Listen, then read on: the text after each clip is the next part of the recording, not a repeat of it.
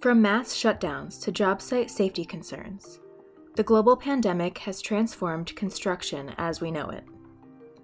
As the AEC community continues to navigate this unprecedented situation, we're sitting down with construction leaders from around the globe to hear how they're responding to these evolving circumstances. Welcome to STO Building Conversations and Episode 5 of the COVID 19 series. I am here with Rob Leon and Jennifer Taranto, who help lead um, our sustainability and wellness efforts at STO Building Group. And we're here to talk today a little bit more about what the effect of COVID 19 has been when it comes to sustainability and wellness and what we're seeing for the future of workplace and the built environment. So, Rob, when all this first started happening, you led a task force here to help our organization better understand how the pandemic might affect design and construction, especially when it comes to commercial interiors. Can you talk about you know, what was your approach to that? What were you guys trying to find out and, and why it was important to you to do that? Sure, absolutely. So, you know, one of the things that I think is important to understand is that, you know, we have to heavily lean on our design partners when we talk about this, uh, aside from our clients. So, our clients were looking for a way through what was going on and what is still going on. And the evolution of the workplace going from a very collaborative, densified place doesn't really sit well with the new um, issues that are going on, the pandemic and the guidelines by the CDC and the WHO. So what we wanted to do is we wanted to be able to have answers for our clients when they call us and say, you know, what are the other clients doing? What do we see the industry uh, leaning towards? And I think the the things that we found were that first of all, what's happening now, like in the immediate future, what's happening in the in the near future, and then what is going to maybe happen and stick and be permanent into the design. So that was one of the things. And the other thing that I think was a resounding information piece was that flexibility is very important. We've been talking about flexibility for a long, long time uh, in the workplace, but now I think it's even more relevant. Flexibility meaning how do you use space inside the physical workplace, whether it's private versus communal. Uh, and what does flexibility mean where you're saying, do you even have to come to the office? Can you work remotely? What is that nice mix? So when you put all this together, you say there's got to be a cultural shift because it's both a behavioral change and it's also a physical change of what's happening. Uh, and again, we wanted to really look into this and do this study and do the research, not only for our own sake, because we need to know how we're going to work in our own environment, but how are we going to service our clients best and have some of the answers. So of the of that research that you did, um, are some of the things that you're seeing the design our design partners saying? Do you anticipate those happening kind of no matter when people come back, whether it's in a month or a year? So again, I think it depends on when, right? So right now, I'm going to use our office as sort of a test case, right? And here in New York, you know, because we were in that phase one return to work, essential workers, we had to be uh, ready to occupy our space. So the things that we implemented, for example, we had a staggered workforce, right? Because we were only allowed to have 50% of the workforce here in the offices in New York uh, we had to have wayfinding. So we had directionals put in place. So paths of travel would be uh, one directional, so you wouldn't cross paths with people. And um, you know, a lot of signage explaining what we could do. You know, uh, for example, less seating in conference rooms to promote the social distancing. We put up plexiglass dividers between people in the workspaces limitations on vertical transportation, for example, uh, temperature taking. So, you know, when we talk about this, you can hear that it's both physical and behavioral implementations that we had put in. Um, so again, I think that it really depends on when the clients, when you know people go back to work, what is the state of the rest of the environment? You know, do we have a vaccine yet? Do we not? What are people's anxieties, concerns? Uh, of coming back to the workplace because a resounding amount of people do want to come back to the workplace. You know, working from home sounds like a great thing until you have to do it.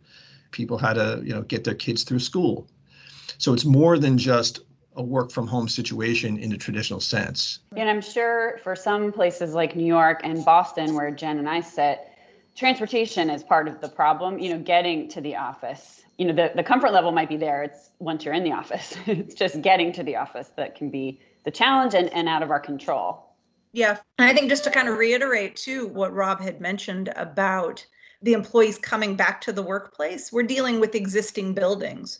And I think if we take a step back further, we're talking about um, people haven't been in those buildings at all. And buildings were meant to be operated with people inside them, right? So all of the settings, the HVAC settings, all of the, you know, stagnant water in buildings, right? So I think that it starts even when the client decides that they're coming back into the office. What are the measures that they need to take to flush out the pipes, to do um, some filter changes, just to make sure that there's been no mold and mildew growth, no condensation in the amount of time that people have been gone? There's a host of health issues beyond just the obvious.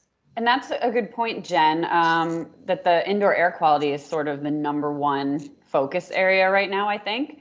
What are you seeing as director of sustainability in terms of what that means for building sustainability overall and for upgrading HVAC systems and all that kind of stuff?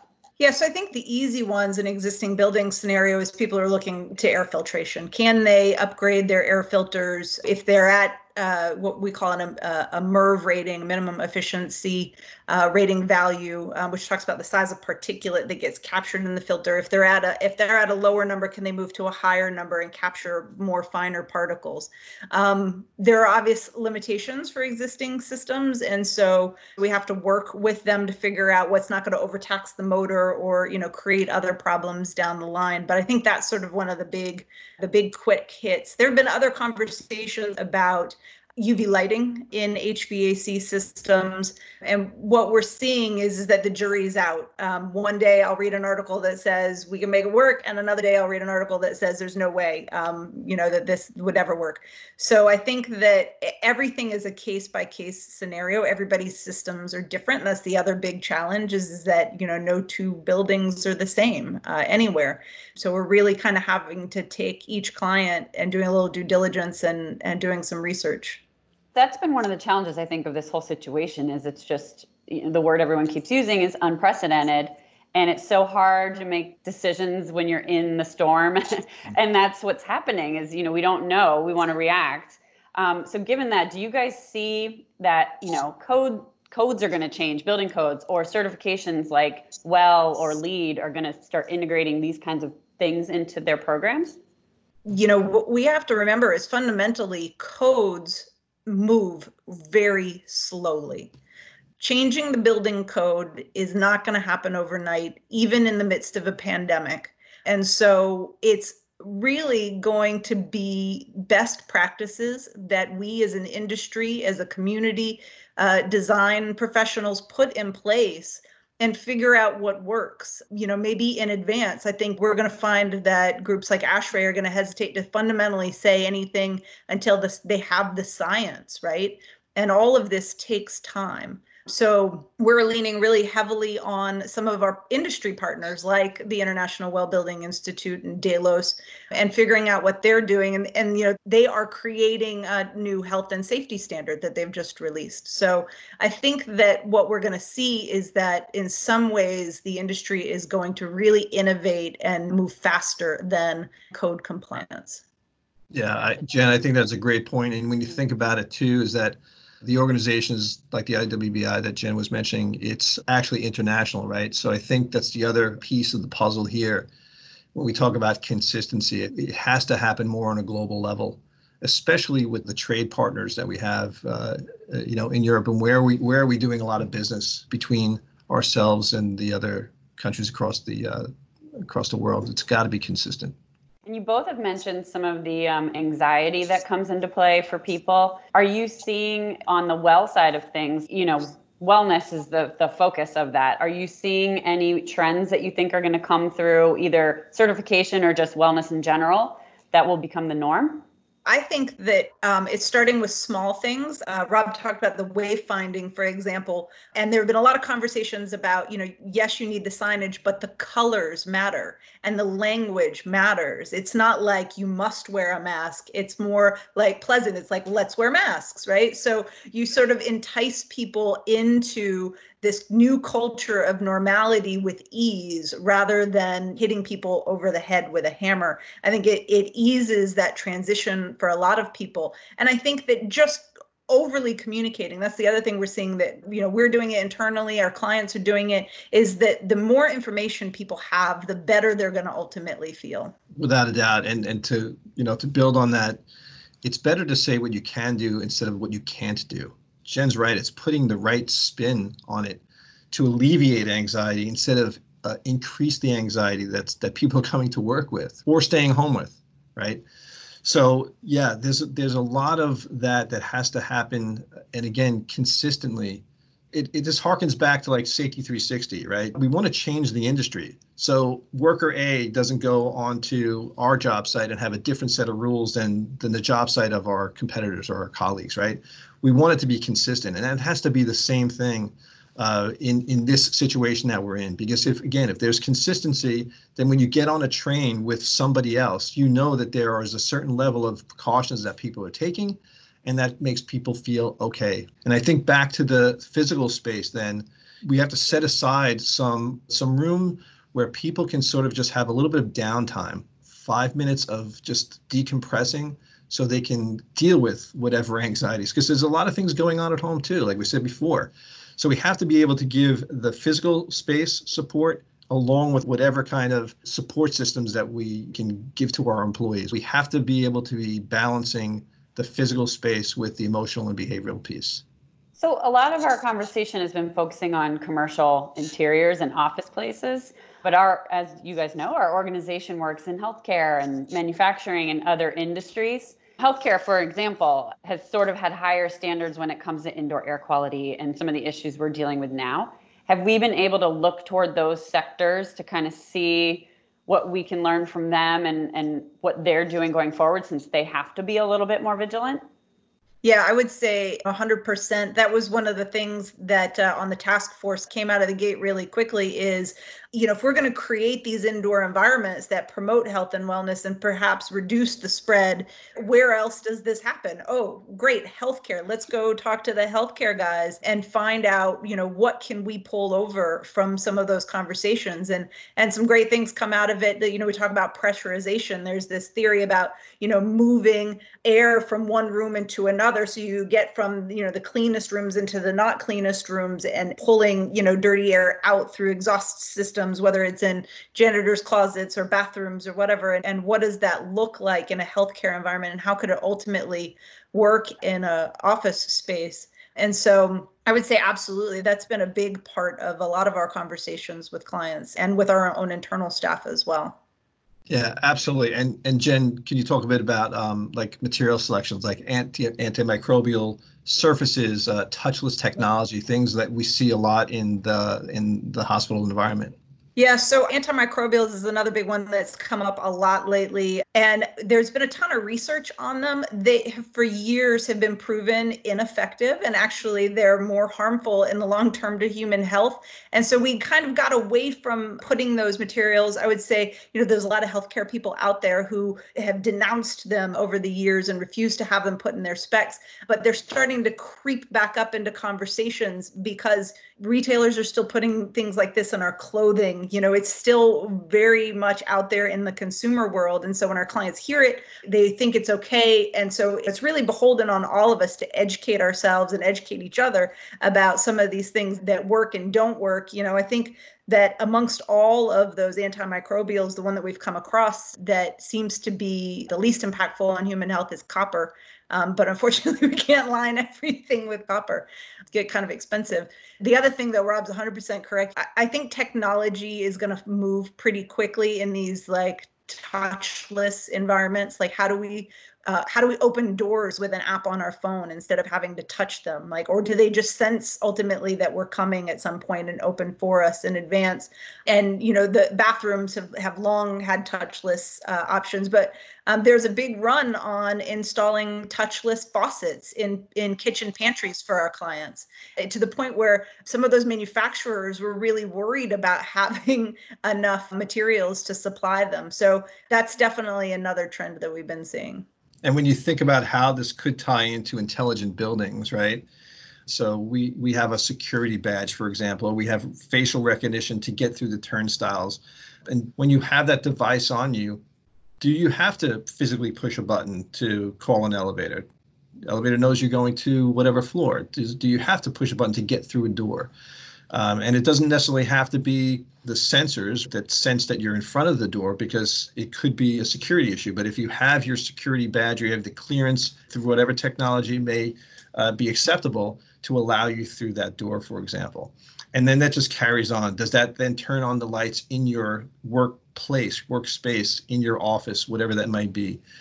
And you can think about how far down the road this can go. Can it make the cup of coffee that you typically want, you know, from at the pantry and whatever? It just, you know, the, the technology uh, is, I think, really going to expand um, really quickly on this. And again, just like everything, it's going to be what sticks and what is just more of a quote unquote fad that maybe, you know, really playing Reaction. into people's immediate, yeah, exactly. Yeah. Reaction things people's immediate desires and, and thoughts and and anxiety. So, well, while we're on that topic of reactions and trends, how much of an impact do you think, and I guess lasting power, do you think remote working will have? Mm-hmm. And I want you to, I, I'd like you both to answer that in terms of on the office in general, and then Jen on sustainability. You know, what what effect even have we seen already on cities and commuting and and all that kind of thing?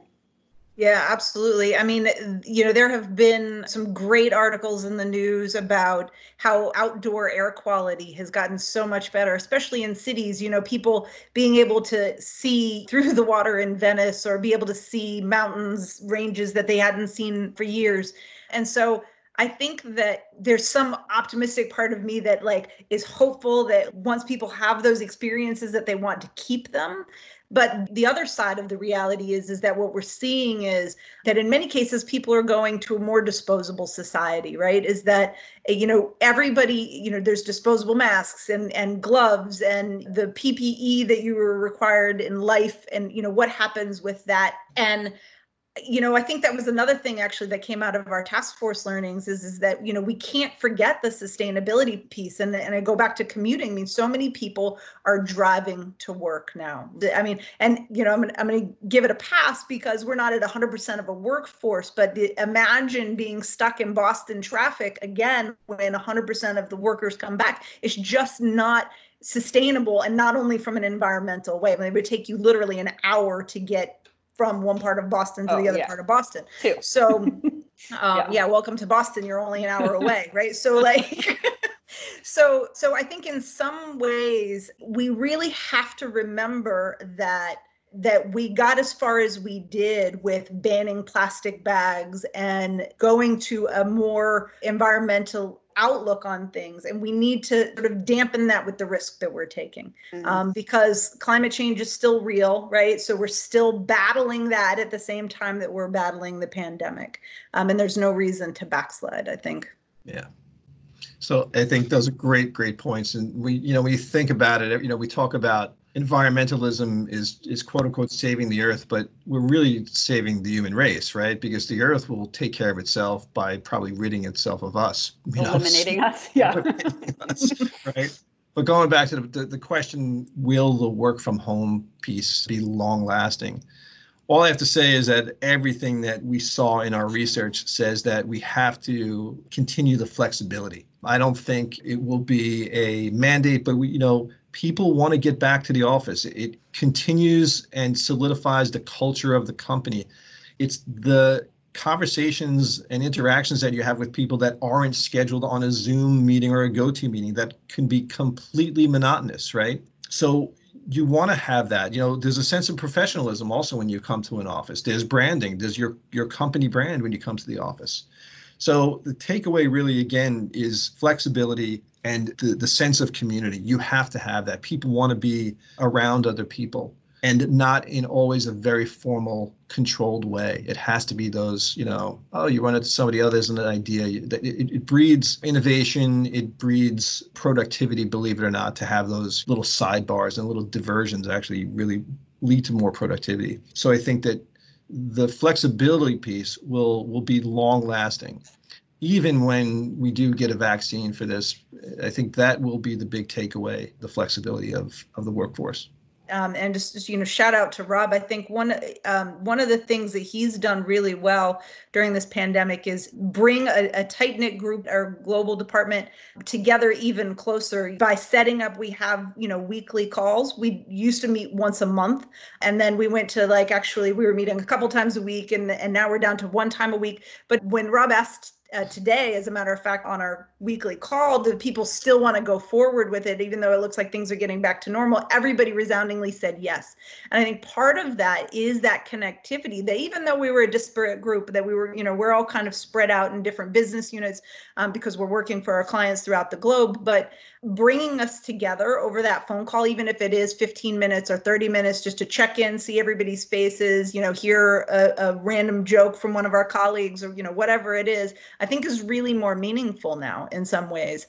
And I think that, you know, I'm, I'm hopeful that that's one of the positives that comes out of this, even as we do all start returning to the office. Yeah, and I think in the in the very beginning, Rob, you mentioned that you know the the trends that were happening before this were collaboration and flexibility, and it's sounding to me like they still are. It's just maybe a new take on flexibility. I think for many industries, remote working was part of that flexible package, um, but maybe not with the acceptance or to the extent it would be now. The system's just been a little disrupted.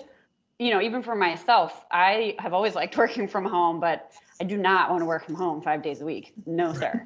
No, thank you. So I, I agree with that. My, you know, just on a personal level, being able to mix it up, you know, and and kind of do what you need to do in the office, what you can do at home. It's I think that I think you're right. That will be a lasting takeaway, even for industries like ours that haven't typically embraced remote working. I think everybody learned that it works and we can do it, especially with video conference calls. It was a game changer. Yeah, and you know the other thing too, I think it kind of uh, deglorified it. Like people think right, right. it's not glorified is not the right word, but I'm saying that like, like people, it was a oh, benefit of some sort. Yeah, like oh, yes. I get, work. That's great. You get to work from home. That's great. I can't wait to do that. And be like, I can't wait to get back to the office. You know, right. There is there are advantages obviously of of working from home and when you can do it and how you do it for all different industries and also different functions within whatever business you're in. Right. I think we're sort of unlocking the key to finding the right balance right and you know the people who really wanted to go work from home and then saying well you know what it's not all that cracked up to be there there are some issues of of having to work from home. But there's also the people who said ah we can never do it because of x y and z saying you know what? It's not so bad right? We can still be productive. You know we're talking about a workforce that's you know um, uh, that's comprised of adults and they know the things that they have to do. And as long as you also have good management and a good strong culture in your company that can carry that through, uh, I think it could be very, very sustaining and successful. So we'll see what happens, but I, I do think that that's going to be around for uh, for a long time. I think you're right, and we'll see seems to continue to be the theme of any of these discussions related to COVID. I mean, it's I remember them saying we're going to have to either shelter in place or wear masks, or you know, back when they were having the daily press conferences, maybe until July. Like I remember them saying that, and we all thought, no way, no way and here we are and things are you know in some areas are shooting back up so yeah. we'll see we will see. We shall see. Only time will tell. And there are so many factors of what's going on. Uh, you know this the, the pandemic that we're in right now is actually just highlighting the situation exacerbating situation and possibly even accelerating the situation on many many different fronts. The sustainable fronts to technology to culture of, of how we're going to work and allow people to uh, have flexibility. So it's um, it's all going to change. And when we get to wherever we think it's going to be, it's going to change again because that's what happens, right? Everything evolves. Uh, we just put into a situation that we have to uh, really focus in on it right now. I think the other thing, my takeaway from this is that there's also no silver bullet. Like, you know, we'll see, we'll see, we'll see. There's there's no one solution to any problem. And so, you know, you don't even get to the point where you might even be able to iterate a solution because you're dealing with different people, you're dealing with different sets of systems, you're dealing with so many different variables that everything really has to be bespoke in a way. And you're just you're taking it all in and then having to like give the best possible answer back to um, it's just like a giant SAT test. It's the best possible answer. that, that you know we're giving back out at the end but all of those you know all of the potential solutions they are backed in science um, it's just a matter of like how which one of these pieces of the puzzle fit in uh, into the problem you know you hear everyone likening this especially in the northeast to 9-11 you know there were so many drastic changes made in the way we operate in our world at least in the united states. And i think it is a really apt comparison because there's going to be for sure lasting things. You know maybe wearing masks every single day won't stick around forever just like certain security check type things didn't after 9-11 but you know we all there's always security in a lobby now you know and you have to go through tsa those things are still here and I think there will be things like that from this too that will just continue on because there's probably going to be some other kind of health risk, not just this one. You know, there's this is just one. You're absolutely right. And so when that happened and the world changed and people said, wow, this can actually happen, that's the same thing that's happening now. Yeah. This can actually happen. Who would have thought? And it happened like very quickly. You know, we were traveling everywhere one day and, and all of a sudden it was here and not just like a little bit. It was like here and then spread and bam, it was like everywhere. And here we are still talking about it. And it's a real learning situation. I think that we have got to go through, like I said, not just as a country, but as global community members, as a whole human race. And again, you know, this is just one of the factors that lead us down the path towards changing and, and, and evolving. Um, it's a huge factor right now but again, it's just it's it's one of the factors right now that's uh, helping accelerate the the need to change. Okay. Well, I do appreciate you both talking about this, and I know it's going to keep changing, especially as you said our clients really return. I know we have so many that aren't. It's not even happening until 2021, which is just so wild. Again, in March, we just never could have thought this would be the way. So yeah, yeah, we'll see when that happens too. Yeah, we've seen clients sit in a wait and see position because they're holding off on bringing their employees back and trying to decide whether or not they really need to make some of these changes, or you know, or, or, are we going to get lucky and, and get a vaccine before it happens? And I think the other part of that is wait and see what other people try and see what works, right? And so uh, so I think that there's I think there's a lot more to come, and hopefully we'll be back here to talk about it again. Absolutely. Thanks again to Rob, Leon, and Jen Taranto, who were our very first STO Building Conversations podcast guests. So thanks for returning, and we hope to actually have you both on again to talk about what's coming up next. Thank you, Allison. Thank, Thank you. you, Brianna.